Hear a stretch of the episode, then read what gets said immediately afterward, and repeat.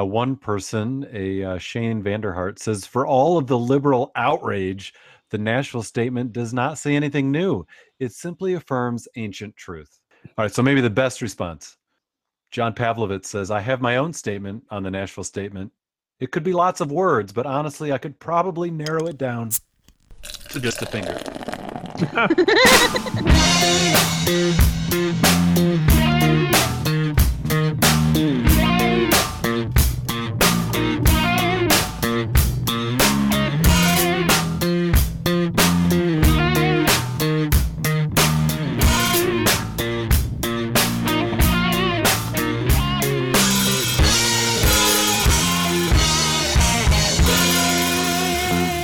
Welcome to episode 61 of Pub Theology Live. There's been a debate pre-show. Is this season 3? Maybe. Or 6. 4. Or 6. Or 4. Whatever. Pub Theology Live is a weekly conversation on life and faith over a craft brewed pint or maybe a fine wine. You can watch us live Tuesdays at 9 p.m. Eastern at pubtheology.com. And starting tonight, we're back weekly. You can listen, of course, anytime, as always, on SoundCloud, iTunes, or Stitcher, as well as the New Thought channel on your Roku or other streaming device. Tonight's episode, as usual, is brought to you by our official sponsors. And first up, as usual, Casual Priest, maker of fine clergy duds out of Sweden. Their clergy tops are tailored, modern, confident, and stylish. Is your picture of you in your Casual Priest top still on the website, Brian? I believe so. All right, go check Brian out in his dashing outfit. They are sponsoring our Casual Priest hotline, so you can call and leave a message and a question or something. We will debate it on the air, talk about it. That number is 980-PT-LIVE-0 or 980-785-4830 if you don't have letters on your phone. You leave a message, and you will be entered for a chance to win free clergy apparel from Casual Priest. Or...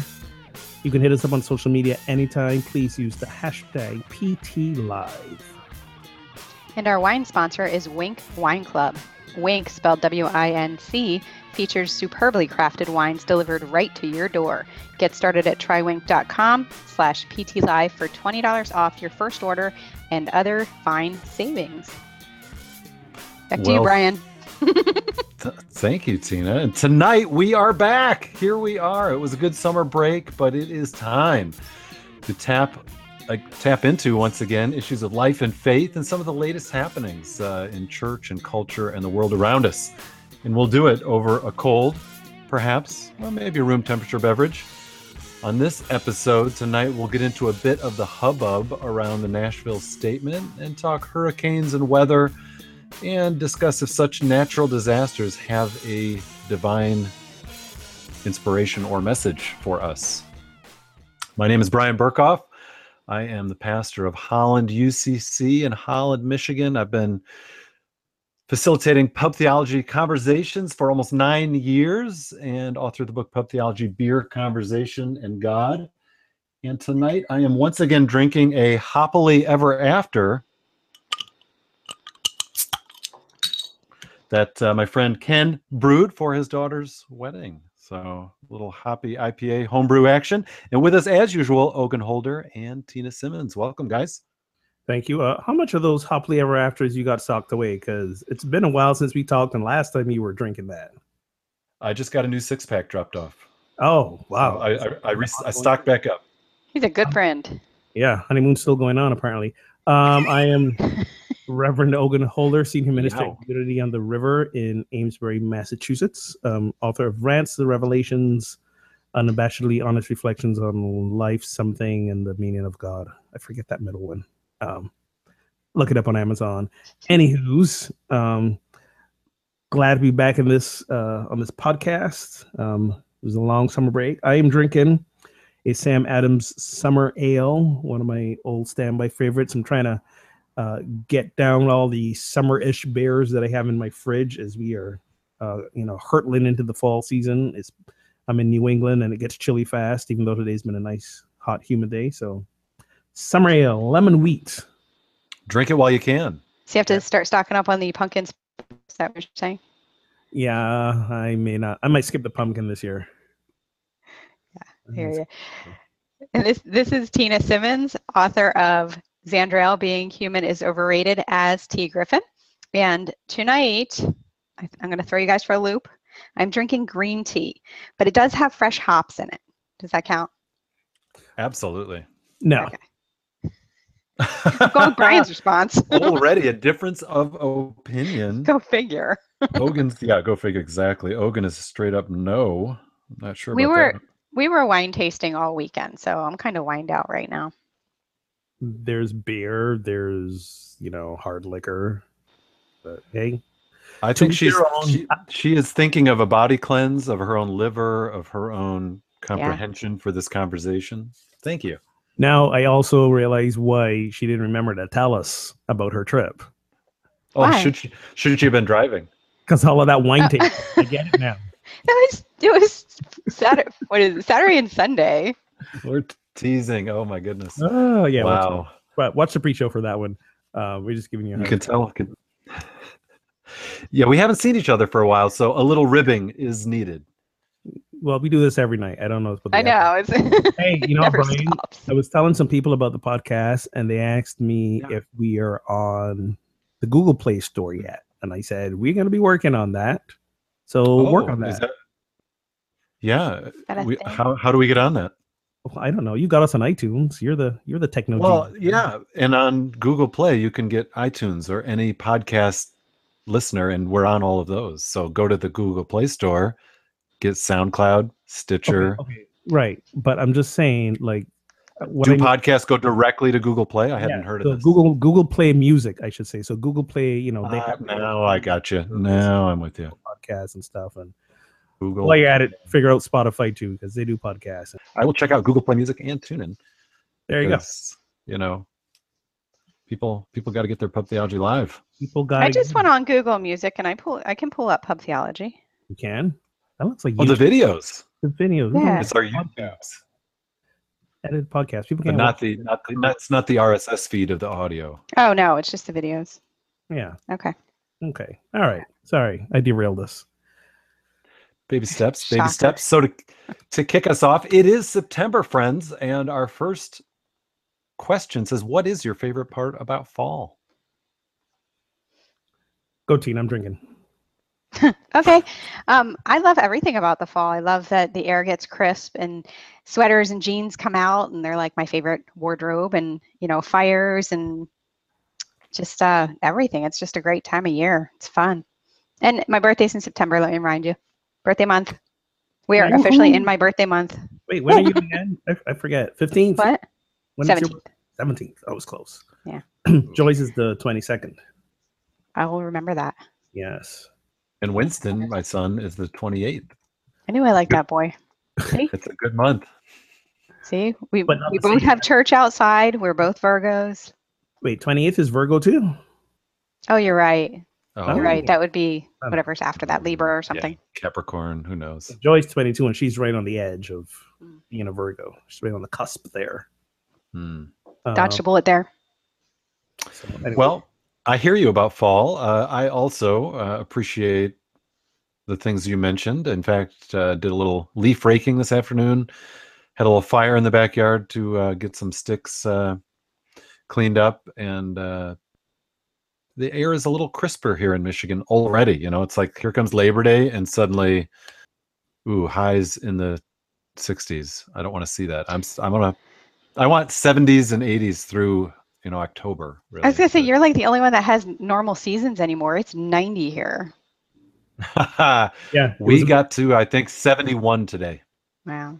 Yeah, we were in the 80s today, low 80s and very humid, which is unusual for here because Sunday was chilly. Yeah. Oh, okay. See, we had the reverse. We had a warm Sunday and a chilly Tuesday.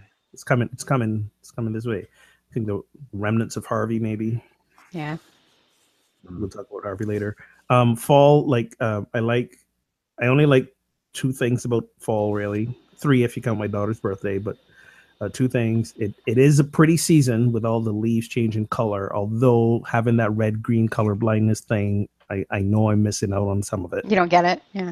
I don't get all of it. I get some of it. But the really, like, red leaves that are turning and some are still green behind them. Like, I miss out on a lot, I think. But what I can see, especially with the yellows and the oranges and stuff, especially up here in New England, it is absolutely breathtaking. So I do like that. Yeah. And I definitely rock fall outfits better than, you know, like shorts and summery outfits. I like layering. Layering is nice. I can. Yeah, you do. That's about it. But for me, fall signifies winter's coming, and, you know, not to reference Game of Thrones, but when winter gets here, it gets here hard, and it stays a long time. Yes, it does. It's going to be a long, long winter. Well, I have to say summer is my favorite season. So part of me is quite sad when we turn the page to September and beyond. But the only thing that sort of ameliorates that a little for me is that it's college football season, and my Wolverines are off to a good start. Oh, yeah. So that's the other thing I love. That's the other thing I love is football. When are you guys gonna, like, on principle, jump the football bandwagon, especially the college football bandwagon? What are you talking about? Listen, on principle, you should not. You should not. Ogun, I don't even watch the games. I just hang out with people. Can I get my thing up? Can I say my thing? Yes. Say my thing. Again, all these colleges making millions of dollars, and coaches and people making millions and millions of dollars off the backs of these kids who get nothing, and they're all like, oh, they should be just happy they get to play, and we'll throw them a scholarship. One, not okay. I think that's unfair. And second of all, given what we know, and I throw boxing in this category as well, given what we know about the head injuries that are sustained from these sports, I think we really got to ask our question, should we still be saying, yeah, go play? I mean, I love the life lessons that the team sports teaches kids, but I don't know it's worth it. I mean, you know, that CTE study came out this summer, and it was unreal, and they're showing that the effects are starting as early as kids playing in high school. So that's not surprising. That's just my opinion. I mean, you throw hard helmets in there, and the injuries get worse. They're worse now than they were back when they just had those little leather beanie things. So anyways, plus I don't understand the rules of the game, so that's it too. There is that. Well, I hear everything you said, but, you know, having gone to a Big Ten school and, you know, walking in Ann Arbor on a fall day with the leaves falling and the marching band going and the students wearing their maize and blue, it's just fall feels like college football to me. It's just part of the, like, life cycle and the seasonal change, and there's a school passion, and it's fun, and we tailgate, and, you know, you get out the grill and you throw the football around, and it's not only just a cultural thing, but it's pretty much a patriotic thing here. Oh, see, that's where I stopped there. You throw that word around. That's what it's become, though. That's because you live where the Patriots play football. I know. And because it is patriotic, it's just a hop, skip, and a jump to it becoming, like, almost a religious thing. Well, I'll claim the religious part of it more than the patriotic part of it. But, you know, tell someone you don't like football to tell you you're un-American. Mm. It happens. We weren't supposed to be talking about this tonight. I know. Yeah, we're digressing, but I'm going to bring us back to our next topic. So, speaking of the fall, oh, that's a bad segue. I know. The fall. Speaking of, yes, a coalition of conservative evangelical leaders came out with something called the Nashville Statement, and it was their beliefs, very traditional conservative beliefs on human sexuality, opposition to same-sex marriage, and what they see as fluid gender identity, and it's kind of their response to what they see as a culture that's increasingly post-Christian. So they had to define what the Bible clearly says in their words about human sexuality and relationships. And some have come out and celebrated this statement. Others have responded as this is not a helpful, in fact, very hurtful statement to anyone who identifies as gay, lesbian, transgender, bisexual, and I think those folks have a lot of points. So wondering, are such statements needed, helpful, divisive, unnecessary? What do you think about it in general? And we can go into some specifics. But well, my question, and I mean, it has a lot to do with what you just said, my question is, what was their purpose? Like, what was their intended outcome of putting this out there? Because it's not a surprise that conservative Christians feel that way. So what was their purpose? What were they hoping to get out of this? Let me back you up and say, I wouldn't say conservative Christians. This is an evangelical thing, because there are some conservative Christians who are pushing back against this. Okay. There are mainstream Christians who are even not progressive who are pushing back against this as well. So this is, I'm going to narrow the field a little bit. And yeah. Throw everybody under the bus. No, absolutely. Of course. There's always going to be, you know, groups that identify with something like this and some that don't. And there's going to be outliers in any of those groups. Right. And there are evangelicals who don't agree with it. Yes, that's true. Who don't consider themselves, you know, conservative necessarily, but are LGBTQ affirming, right, folks. So but so why the statement, Tina asked, and yeah. One of the things one of them said was that while the Christian church has held to a normative, what he calls a normative understanding of biblical sexuality for over 2 millennia, we now face challenges to biblical teaching that require an unprecedented level of specificity. So they see the cultural shifts. Okay. Yes, so they see these cultural shifts and say, we need to respond because our culture is embracing a more open view toward human sexuality and relationships and gender identity. And they don't feel comfortable with that. And they think the Bible's clear on it. So it's time to come out and specifically affirm what they believe the Bible says. Okay. So they're saying that how they interpret the Bible is the correct way and everybody else is interpreting it incorrectly. Yes. Correct. Okay. Correct. Y'all know how I feel about that. No, tell us. Yeah, tell us, please. Just read. It's interpretation. It has been written over and over in so many different languages, and there's so many versions. To sit there and say that you know verbatim 100% how to interpret this, you know, book that's been around for thousands of years, like that's just insane to me. Like, it's arrogant to me. It's extremely arrogant. It is very arrogant. And I think for me, the arrogance is not in them saying this is their interpretation. Like, everyone's, I believe, welcome to have their opinion about how they perceive the Bible, how they define Christianity, how they have a relationship or understand God. Everyone's entitled to their own belief. My issue with this whole thing is them coming out and say that anyone else who is not adherent to this is not a true Christian. Is wrong. Yes. Yeah. Right. And that's the main issue I have with this, because Christianity is a very broad spectrum. And if you study the history of Christianity, they have always been, from the earliest days of the Christian church, they've always been a multiplicity of Christianities. There's never been one. So to go to make this declaration, and a lot of what they say, I think is again, not biblically supportive. So like right from the beginning, they say, we affirm that God designed marriage to be a conventional sexual procreative lifelong union of one man and one woman. And when you look and you read the Bible, like, marriage is very rarely been between one man and one woman. It's usually between like one man and 4 to 8 women. Wow. You know, I mean, how many wives? Why do you have to go reading the Bible? That's unhelpful.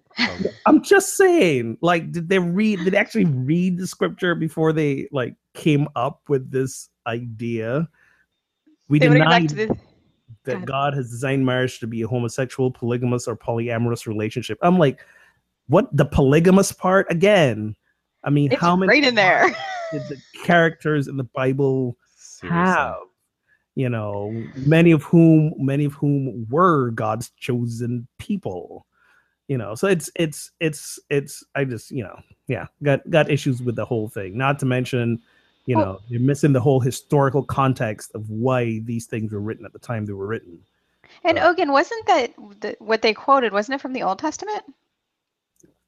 I mean, there wasn't any specific quote, but a lot of well, it comes from all over. You know, it does. I mean, they're going right to Genesis, first book of the Bible and of the Jewish scriptures, which talks about God created man and woman, and that what God has joined together, you know, no one should tear apart. So they're going back to Genesis, and by doing that, they're saying it's part of the created order or the way God made the world for a man and a woman to be together. And you've heard the old idiotic statement, God created Adam and Eve, not Adam and Steve, which is, you know, we've heard that too much. But then they'll also quote Leviticus, which has prohibitions seemingly against homosexuality. But again, the concept, the word is being translated there, and the concept at that time is not at all analogous or not identical or to be conflated with what we term same-sex relationship today. And they ignore most of the prohibitions in Leviticus and say, well, that was cultural for then. Oh, but this one actually is still holds true today. A lot of pick and choose in the literalism. Yeah.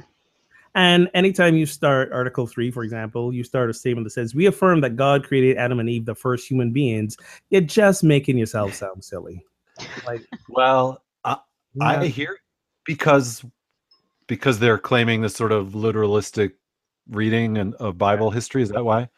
Yeah, I had a fun faith. So there was this thing going around on Facebook where you could sign a statement in opposition to this. You know, you can. Yeah. Yeah, saw a few of those. Yeah. Yeah, and I had I've been engaged in a fun Facebook interchange with someone in that little friend from Barbados who is wanted to stick to that literalism around the homosexuality point while ignoring any other literalism that comes along, you know, with quote unquote what God wants and what God doesn't want. Yeah, and so one of those statements that was written, which we mentioned in pre-show, was by House for All Sinners and Saints in Denver, called the Denver Statement. It echoed that point that God created humanity, Adam, and that repetition of that sort of literalistic reading of Genesis. I'm like, okay, I agree with just about everything you're saying, but do you need to throw that in there? Yeah, I don't need that, but some do. Some do. So again, and my other issue with this is stuff like this is why people are not showing up to churches, why less and less people are walking into churches, because this stuff comes out and they say, all right, then we're done with church because Christianity equals church. And if Christianity equals this nonsense, we're not walking into churches. And it makes it hard for the rest of us who have a much more open, accepting, broader understand and interpretation of what it means to be Christian. It makes it hard for us to make our points. I wrote a blog post about this last week where I said, you know, for many years I distanced myself from the word Christianity because of this. I didn't want to be associated with this kind of crazy making. But I've come full circle about that. You know, and one of my main inspirations for that was the late Marcus Borg, who talked about we've got to reclaim the Christian language. We've got to be clear to say that there are other interpretations of Christianity that don't subscribe to this, and they're just as valid. And we who subscribe to those shouldn't hesitate to say, hey, I too fall under this massive tent that is called Christianity, but here's my interpretation of it. And my interpretation of it says, God loves you, period. Why do you have to reclaim the verbiage? I mean, why? Because there's plenty of verbiage out there that you could use. Like, fine, they want it that bad, let them have it. Call yourselves Jesus followers. Call yourselves, you know, the teachings of Jesus. Like, why this battle to claim the title Christian? Good question. And I saw, you know, someone who said, you know, if they want to say that you have to sign the Nashville Statement to be a Christian, then I'll happily not use that term. And I see exactly what you're saying, but I also feel like I don't want to let others define for all time what a certain term means, that I feel a part of that tradition. So I feel like, by trying to claim it, it's trying to say there's space for us too. And as Ogun said, the whole history of Christianity is a history not just of earliest Christianity, but earliest Christianities plural, which more and more scholars affirm and write about. Hey, there's more than one kind of Christian. There's conservative, progressive, evangelical, Catholic, Orthodox, Eastern Orthodox, and all the myriad denominations, right? And it's the same thing in Buddhism. There are many different schools of Buddhism, you know. Do they fight like this? Some do, yeah. Some of them are very vocal about this way being what Buddha really taught, and others are like, no, it's this way. You know, we got Buddhists who are, you know, about you know, releasing attachments and sitting and meditating. You got Buddhists who are about very affirmative action in the real world. You have some Buddhists who are like violent. They actually have violent Buddhists up there who are like, yeah, we got to be in action, and it's okay to use violence in some situations. So you have this plethora across the plane, you know, of interpretations. But that's what it's okay to use violence as long as you have inner peace. Exactly. Yeah. Exactly right. I am at peace. I am at peace about swinging this machete. Oh man. But for me that's a good thing. Plurality. What's the word I'm trying to say, Brian? Yeah, plurality or pluralism or diversity within a tradition, I think, is a healthy thing. It is a healthy thing. It's a healthy thing. And again, Christianity is, you know, when you look at the definition of Christianity, it's a religious movement based on the teachings of Jesus. And there are a gazillion ways to interpret the teachings. Some are very loosely based, I think. Some are very, very loosely based. And again, someone would throw in Paul as really the chief describer and definer of. Yeah, I got tons of issues with Paul too. But again, you know, but we also got to remember that the quote unquote person who we hold up as a central figure in Christianity himself was not a Christian, was a person who was seeking to bring a little bit more, I would say, human clarity and empathy to the Jewish way of life. You know? And same thing with Buddhism. Buddha was not about starting a new movement. He was, again, bringing another interpretation idea to Hinduism, because Buddha was a Hindu. He was not Buddhist. So inconvenient when your founder doesn't even belong to the tradition you've created. Exactly. Wonder what they will call it after I'm gone. Yes. Oh my goodness. Yes, the God of Iron. There you go. Steelworks. So the president of Southern Baptist Theological Seminary, Reverend Albert Mohler, Jr., he said the Nashville Statement is actually an expression of love for same-sex attracted people. And I think he says that by saying we're bringing them God's truth. So because we love them, we're telling them the truth about how God feels about them. How does that strike you? So to give a little more insight, Article 8... You gotta love it. Article 8 reads, we affirm that people who experience sexual attraction for the same sex may live a rich and fruitful life, pleasing to God through faith in Jesus Christ, as they, like all Christians, walk in purity of life. And we deny that sexual attraction for the same sex is part of the natural goodness of God's original creation, or that it puts a person outside the hope of the gospel. So in other words, you can still be okay as long as you stop being gay. Or suppress it or deny it, like right? Yeah, that's what I'm saying. So in other words, we're not saying you're a bad person, because you know we're all sinners and everybody sins. So you know, as long as you stop sinning, that homosexual thing, you can live a rich and fruitful life, pleasing to God. I love that. Just become a priest. I saw others say, yeah, you know. Quick to say, evangelicals who support this are quick to say, we're all sinners, but we felt the need to write a whole statement against you, special class of sinners. Yeah. Like, exactly. God, who are you kidding? We're all sinners, but we're more special than you are. Exactly. Oh my gosh. You're sinning. Oh. So yeah. Wow. So I'm not quite sure. Like a statement of love is like just a ridiculous stretch of interpretation. Well, honestly, that's what certain views of Christian faith do is that they make people act in ways they believe are motivated by love. They'll say, we love you, which is why we need to tell you why you're such a heretic, or why you're so far from God, or why the life you're living is going to lead you straight to hell. But I'm telling you all these things because I love you. But of course, they don't realize that they're saying a lot of things that are personally hurtful and that are critical and unhelpful ways. And sounds like my job. Sounds like my job review. We love you, but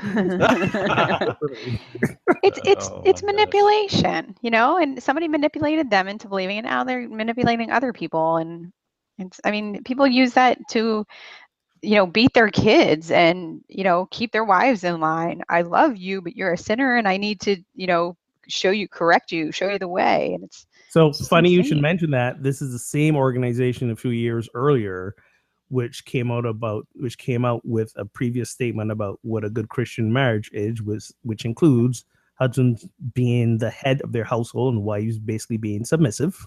You know, that whole thing about complimentary to your husband, right? Which means, you know, all the complimentary does not mean submissive. Well, I listen. That's preaching of the choir. That's defined, you know. But that's what it was. So this is that same organization. So yeah. So there were some reactions, of course, on Twitter. One person, Shane Vanderhart, says, "For all of the liberal outrage, the Nashville Statement does not say anything new. It simply affirms ancient truth." It simply affirms how these people feel, and we know they exist. So, I liked what Father James Martin, the Jesuit priest, you may know him from the Colbert Show or from his own writings. All right, so Father James Martin said, "R.E. the Nashville Statement, I affirm that God loves all LGBT people. I deny that Jesus wants us to insult, judge, or further marginalize them." There you go. That was a great. Nice. Yeah. Gotcha. And by the way, you can just say "re." You don't have to say "re." You don't have to spell it. Really? Yeah. Is that right? Yeah, you say "re." You don't have to spell it out. I never say "re." I say "re." Yeah, it just sounds weird. Or you could say "regarding." It sounds weird to spell it. Not the point, Ogun. Stay focused. Not the point. But yes, it's that. Yeah, it's crazy talk. And again, it's trying to, I think, hold on to something. And for me, if you're ever holding on to something that tightly, it means you're afraid. Mm-hmm. So the question I would have to ask them is, yes, what is the fear here that is inspiring you to continue to discriminate, to push people away? I would think it's that they're afraid homosexuality is going to take over and completely wipe out their lifestyle, which is, you know, really far-fetched and crazy. But I mean, that's all I can think is we have survival instincts, and they're thinking that their way of living is, you know, going to the wayside, and they'll never be able to, their grandchildren won't be able to live this way. Listen, I've met people who are very out, happy, gay evangelicals. You can be gay and evangelical. I'm not arguing with you. I'm saying from their perspective, that's what I would think they're thinking. I don't know. It's bizarre. It is very... Well, one tweet that I thought was maybe onto something, Brian McLaren tweeted, "Need a popular way to avoid talking about race and greed? Keep focusing on sex." Mm. Nice. There you go. Need a way to distract us from the fact that we said that the Donald Trump was our president. Oh, yeah, totally. Totally. And of course, this comes right on the heels of Charlottesville and all this stuff with, you know, race and white supremacy. And it's like, really? You're going to do this now? And somebody tweeted at God Girl. The auditorium was already booked and they weren't getting a refund. Yeah, exactly. Kathleen Falsani says, "Really, evangelicals, with all the pain, chaos, and cataclysm right now, you thought now was the time for this crap?" Yeah. So... you know, there's a lot of good responses on the Twitters. I encourage you to when you book an auditorium, those refunds are killer. You just got to go with it. They could have had a different kind of party. They could have, but anyways, all right. So maybe the best response: John Pavlovitz says, I have my own statement on the Nashville Statement. It could be lots of words, but honestly, I could probably narrow it down to just a finger. Nice. That's pretty cool. All right. So, well, we all know what's been happening in Texas and Louisiana with the flooding due to Hurricane Harvey. And of course, one person who got some flack was Joel Osteen, pastor of a megachurch in Houston, for not opening his church's doors, even though he's got this huge facility. And partly he said, you know, no one asked him to open it. And then he's told those affected to not have a poor old me attitude. He literally said that this past Sunday during his sermon. Oh my gosh. Wow. He's an interesting... No empathy, dude. No, I legitimately have some mixed feelings about this. Which is one of them is this. His church was not the only one closed that Sunday or for a couple days afterwards. Right. There were a lot of other churches, Unity churches included, that had some flooding. Right. And I think if I'm the minister and there's this kind of stuff happening, I would err on the side of not putting my employees at risk by saying, hey, you know, come through a hurricane or come through the floodwaters to open our doors necessarily now. So that's one aspect of it. Okay. Sure. They've shown pictures inside the church where, you know, they had a flood wall and the water was rising up to the flood wall and they weren't sure if the water was going to stay behind the flood wall, and you don't want to open up your place and bring in people and the place itself floods. Sure. So there's that. There's also the fact that I'm going to give them the benefit of the doubt when they said they were in contact with local authorities and said, if you need our place, we'll make it available. Let us know when you need it. And they weren't told we need your place till a couple days afterwards. So there's that. Sure. On the flip side, I think a lot of this could have been mitigated if they had led with this and said this, you know, come out and said this early on and said, hey, you know what? We're going to open our doors. We have this process. We have this plan in place, and we're not going to endanger, you know, the hundreds of our employees who work here as well. So for me, it's one of these things where, given the size of them and how much publicity they do, you'd have thought they'd have known enough to get ahead of the story because they have this massive place. So that's one side. The other side of the argument is, dude, you're not helping yourself by saying what you said. Like you're just making it worse. Well, the fact that this statement came out later just makes it sound false. You know, it sounds like them scrambling, trying to make excuses and save face. And what would have been interesting would have been, you know, would they have done what they did if there wasn't the public outcry? We'll never know, but it does beg question. And Joel Osteen is a target. I mean, people are looking to criticize him for anything. So, you know, I appreciate, Ogun, you saying, well, let's try to look at the fuller story and maybe give him the benefit of the doubt that maybe there's more going on than we're aware of. But during his sermon this past Sunday, he did say, we're not going to understand everything that happens, but, you know, having a poor old me mentality or look what I lost or why did this happen, that's just going to pull you down.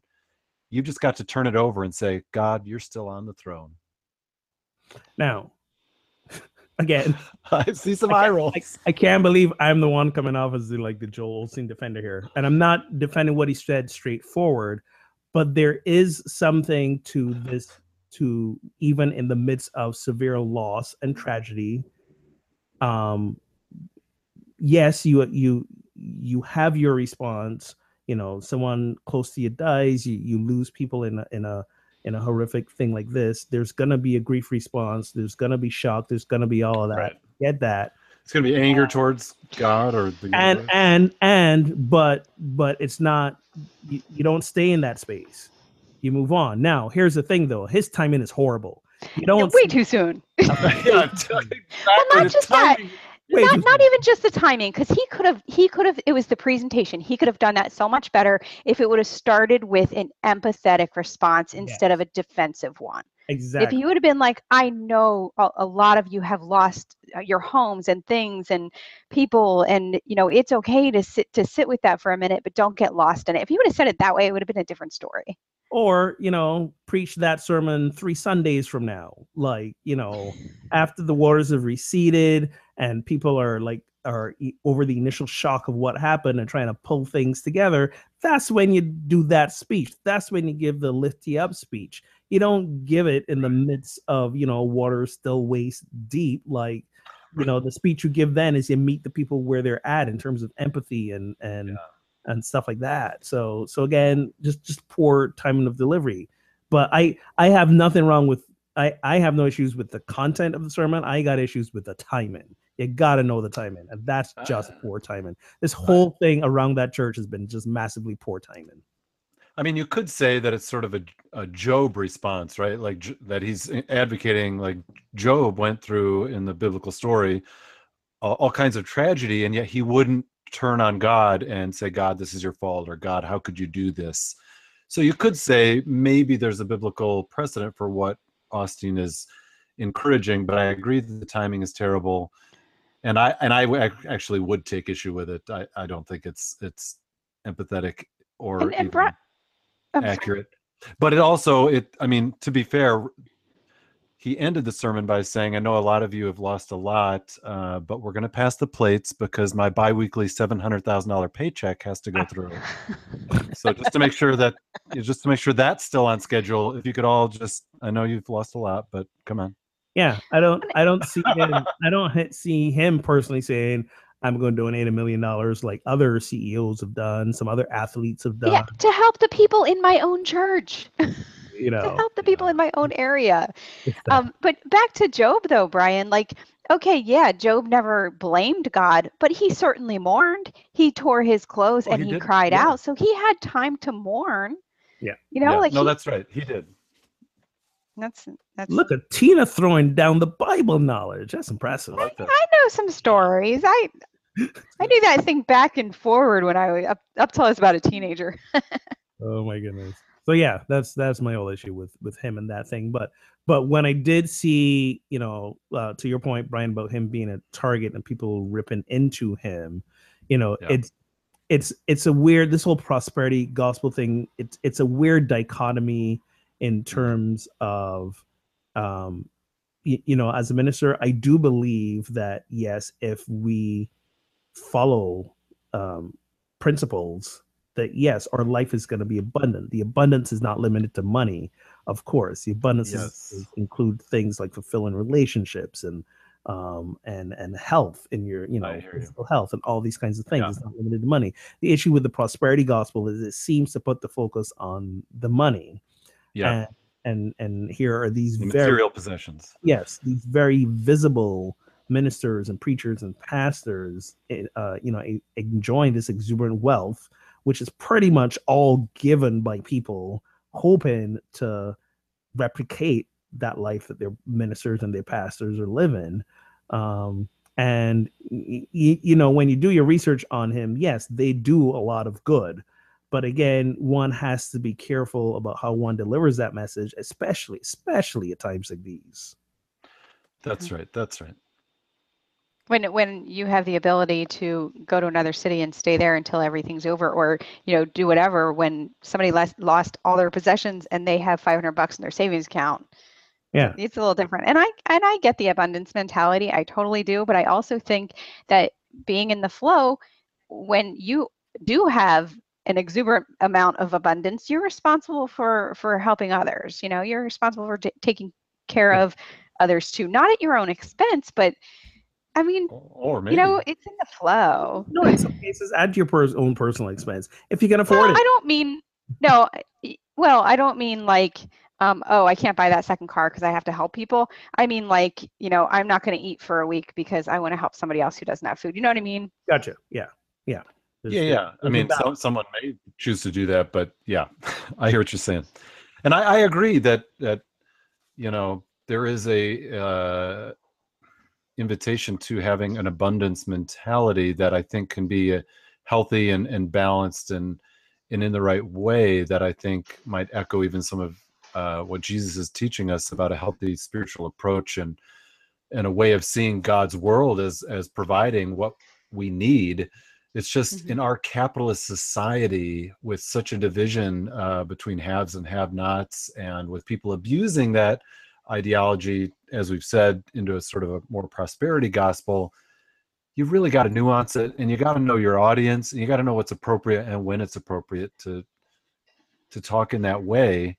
But you also don't want to promote a scarcity mentality, right? That, oh, there's never enough, and we're never going to make it, and we can never, you know. So I think sharing that mentality in the context of community and relationships and people looking out for each other and people helping each other when it's needed, that's a healthy abundance approach. Not a, if you just pray enough or give online enough, God's going to bless you financially. That's bullshit. Yeah. Well, and I think because our society is the way it is, there's a very slippery slope between preaching the abundance mentality and worshiping money. And I think a lot of people say they're on one side and they're really on the other, because if you have an abundance mentality, you have no problem giving up, you know, a million, like you said, him giving up $1 million to help these people because he knows it's coming back to him, you know? Absolutely. Yeah. Absolutely. Yeah. And to your point, Brian, when you were sharing the topics at the beginning of the show, you know, you mentioned the hurricanes and such natural disasters have a divine message or inspiration. Yeah. I think that's the divine message and inspiration, how we come together to give, to serve, to help each other out after the fact, not in the storm itself. Yes, it shows your true character too. Yeah, in so many ways. So many ways. Yeah, and so I think, like any difficult thing, you can say, in the midst of any challenging thing or even tragedy, certainly it's a time of testing and there are things we learn, but that's a different thing than saying that God did this so that you'd learn it, or God did this for a greater good. Like, that's always a hard thing to say to someone in the midst of suffering, maybe even a very inappropriate thing to say. It is inappropriate. Again, that's a lesson 3, 4, 5 weeks down the road. And not the lesson is this happens so you can learn. Or never. Right. Never. Well, the message is that this happened because God trying to teach you something. This happened. What is it that you might be able to learn from this in you know, to turn that around? But again, a little bit later. But yeah, that's down the road. In the middle of the suffering, you have to acknowledge the suffering, be present, create space for lament and grieving, and you know. And a basic formula is the more severe the tragedy, the further down the road you ever. That's right. That. That's right. That's right. You know, although Pastor Kevin Swanson, I'm not familiar with him, but he made a statement on why Harvey struck Texas and Houston in particular. He said, it's interesting that the city of Houston, which apparently, he said, there was a very, very, very aggressively pro-homosexual mayor active until 2016. Jesus sends the message home. Unless Americans repent, unless Houston repents, they will all likewise perish. That's the message that the Lord Jesus Christ is sending home right now to America. Is America listening? Wait, I'm sorry. So after the after the mayor left, this happened. I know, yes. But I'm not picking up on. It's because God holds a grudge. This is what happens. I don't often hope that, you know, lightning strikes, but this dude needs a lightning bolt on his car or something. This is like ridiculous. Oh no, because he would just turn it around to work it to his advantage. I'm sure there's so much wrong. This happened to me because you people. I don't know where to begin. And then, of course, everybody's least favorite political commentator, Ann Coulter, tweeted, "I don't believe Hurricane Harvey is God's punishment for Houston electing a lesbian mayor, but," she said, "that is more credible than, quote, climate change." Oh my gosh. She's oh my gosh, how is that more credible? Of course it's not. Oh my gosh. What planet are you on? I don't call people names often, but that she's in that job. And I honestly like throw her into the same category of people like Alex Jones, where they make these really outlandish, outrageous statements simply to stay in the public eye. Yeah. And you know what? And honestly, I'm kind of sorry I even included. I'm sorry I even. Don't be sorry. Because, you know. But it's out there, and I know people who watch and listen to her. And they're like, yeah, she's right. And they're like, yeah. I think she's on to something. Wow. It's all crazy talk. So back to that pastor. Again, people like this giving Christianity a bad name. I mean, you know, what's implicated in this is that, yes, God holds a grudge, that, yes, Jesus controls the weather, and God makes the weather happen. And by that logic, you know, what about all the other towns, cities, states that were affected that didn't have, you know, a gay mayor or gay leadership? Like, well, they were probably secretly about to pass some pro-gay legislation. Like, there's so much crazy with that statement. And the scary thing is, my understanding is he's got a fairly large audience. Like, this is like, doesn't he? Yeah. The fact that there are folks who are suspending like rational, logical thought to buy into this is unbelievable. Are they suspending or did they lack it? No, they're suspended, because anyone who came through a public school system knows how hurricanes are formed. They know. I don't think he's a public school product. Not him. Well, yeah, he's definitely a homeschool kid. Says the dad who homeschooled his kid. I homeschool my child, but not for religious indoctrination reasons. Okay, not to hide them from the reality of the world. Exactly. Hey, I have to tell you, I was listening to the radio on my very long drive today, and I happened upon this one station, and the guy was talking, and I just had to stop and listen because it was just so outlandish. This whole immigration act where they're, you know, trying to ship all the kids. He said that the Democrats are using loving and caring about these kids as a guise, that they don't really care about them at all. They just know that these kids are all going to be Democrats someday, so they're trying to keep them here. This was on a public radio station. Yes, I know. You've heard that? Like, I was baffled by that logic. Yeah. Oh no, that was one of the arguments from the time President Obama signed this thing to grant amnesty to kids who were brought in below a certain age, that he's trying to, like, you know, get these have votes, that this is why he's doing it. Because that 5-year-old. Yeah. And that 5-year-old becomes 18. They will never change their mind about anything. That mentality makes me so sad. Like, it makes it all about the political game and winning and elections. And it's like, what? We're talking about human beings who are alive and trying to make a life. And we're trying to support them in that and embrace the sojourner or the stranger or the foreigner, as the Bible instructs us literally hundreds of times to do. Yeah. But people with that mentality, though, like, obviously, like, the things you say and how you think about other people are how you would react. So it really makes me sad that all these people have such a lack of empathy that they think nobody else has empathy either. You know what I mean? Yeah, yeah.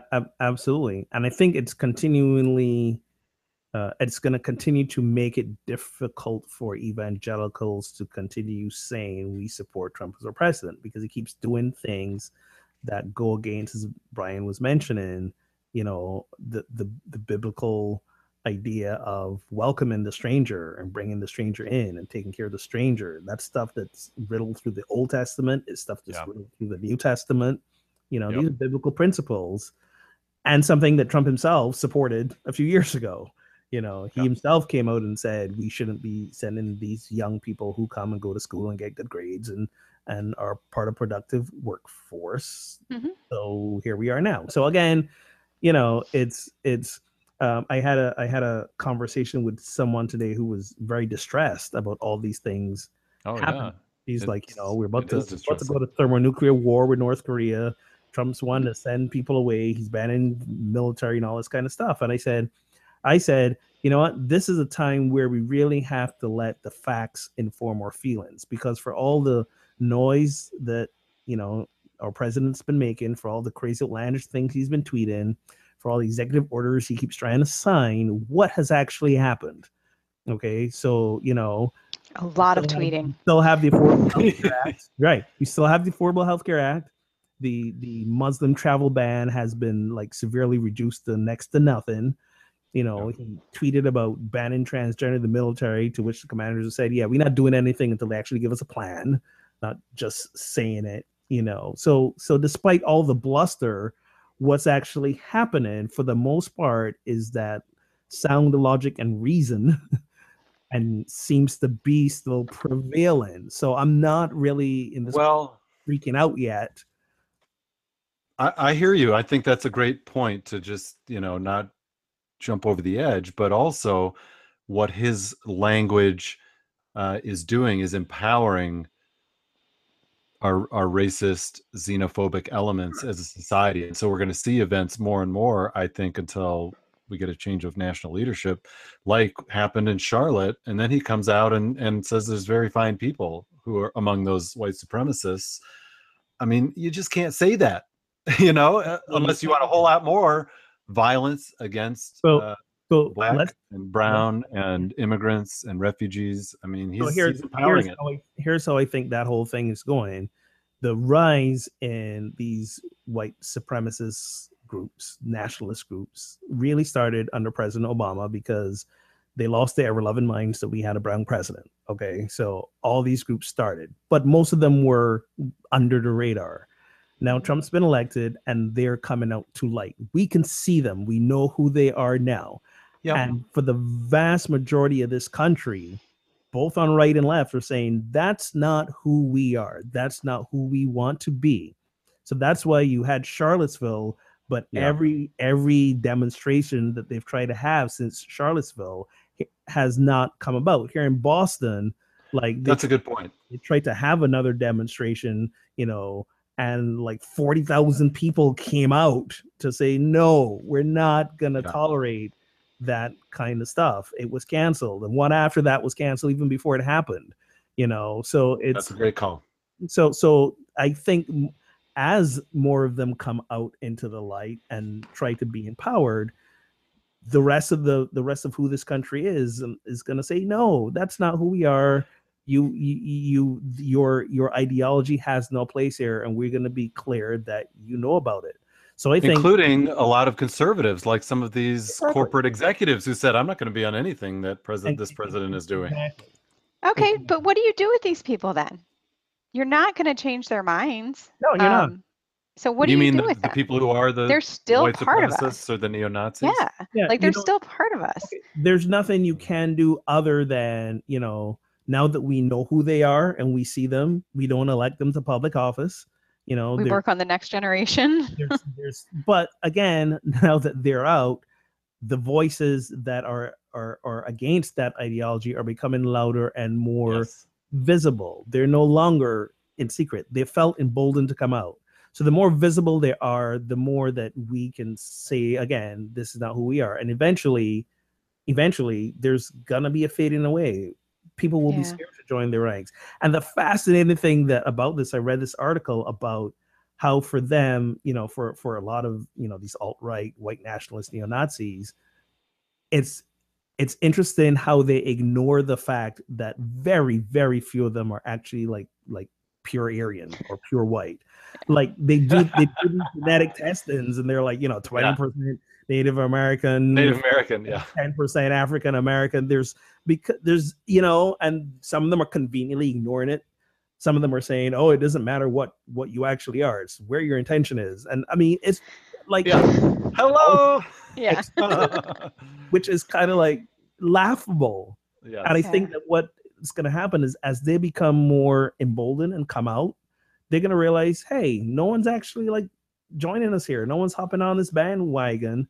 We thought we'd be, you know, hundreds and hundreds of thousands strong now, and it turns out that there are more and more people who are speaking out against us. They're going to fade back into either nothingness or into the shadows again. We don't want them in the shadows. Yeah. We want to work that. That's such an unhealthy mentality. That it's such a disease to our country. But this is humanity. There's as long as humans have existed, there's always going to be people, you know, like that. But the important thing is the rest of us be clear about who we are, be a peaceful but loud voice for who we are, and be clear that that's not the direction we want to go. And as somebody pointed out in Charlottesville, especially, I forget who this was that said this, but they were like, this is an African-American person, and they said, I had some really mixed feelings of comfort by the fact that most of the people who were marching against the Nazis were white. They were like, yeah, you know, yeah. But it was an awesome thing to see. When you look at that crowd, yeah. The vast majority of the people who were marching against, you know, the white nationalists were white themselves, which says, yeah, this not just us minorities who are saying no to this. It's bigger than us. Yeah. Exactly. Wow. Well, thanks, Ogun. I think I was steering this episode and all our listeners to a very dark place, and I think you just kind of brought us back. So thank you for that. So the dark man brought you to the light. Is that what you're trying to? Yeah, your words. So any final thought, friends, as we've talked about, you know, these statements, well, the statement that came out about human sexuality and so as supposed the Christian or biblical view. We've talked about that. We've talked about others saying, no, not so fast. We've talked about the hurricane and flooding and other things happening in our society in regards to race and so forth. So any final thought? Yeah, my final thought is no matter how you were raised, you get to make your own choices. So, you know, it may be hard to walk against the grain, but go out and educate yourself beyond your little world. Well said. I would add for all those who may be personally affected by such statements because they are gay or transgender and they are in the evangelical community, please know that there are many areas of safe space along the Christian spectrum. They are evangelicals who are open. They are conservative Christians who are open. They're progressive Christians. They're even us New Thought Christians on the fringe here of Christianity who are open and welcoming and accepting and non-judging. So as much as I would like to say, yeah, stay and fight that battle to reform where you are, if it's not yours to do, there is safe space out there. Go find your safe space that you can have a relationship with God of your understanding and not be judged for who you are. And advance prayers for those who are going to be in the path of Hurricane Irma. That thing is now a Category 5. It is streaking across the Atlantic. They don't know where it's going to hit landfall, but it's looking for Florida. And because the thing is, if it goes over Florida, they'll likely re-strengthen in the, you know, the Gulf there. As a Gulf, yep. And possibly hit Texas again, just when they're, you know, barely beginning to dry out. So that's a whole other thing that is, that's going to be heartbreaking. Absolutely. Well said by both of you, and I've got nothing to add. I echo them both. So thank you, friends, for tuning in and joining us once again as we kick this show on the road. Once again, please look forward to joining us Tuesdays at 9 Eastern if you want to join us live. But of course, you can listen anytime on SoundCloud, Stitcher, or iTunes to Pub Theology Live. And please connect and spread the word on social media.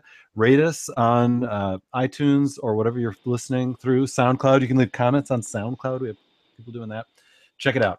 And if you want to have a conversation like this in the flesh with some people in your neighborhood at your local brewery or pub, you can find on the Pub Theology National Directory at pubtheology.com a conversation near you. And if not, you'll find resources to start your own. And thanks again to our sponsors, Wink Wine Club, who you'll find at TryWink.com/PT Live. That's Wink with a C. And Casual Priest, who you'll find at CasualPriest.com. So until next time, friends, drink responsibly and keep those conversations flowing.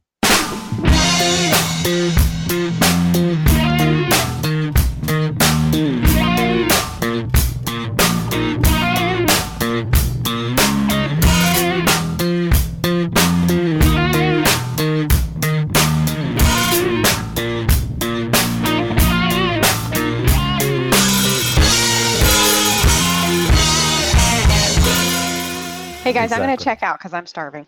Yeah, get the rest of your dinner. Great to have you, Tina. Have a good night, guys. It was fun again. It was fun. We'll see ya. All right. Peace out.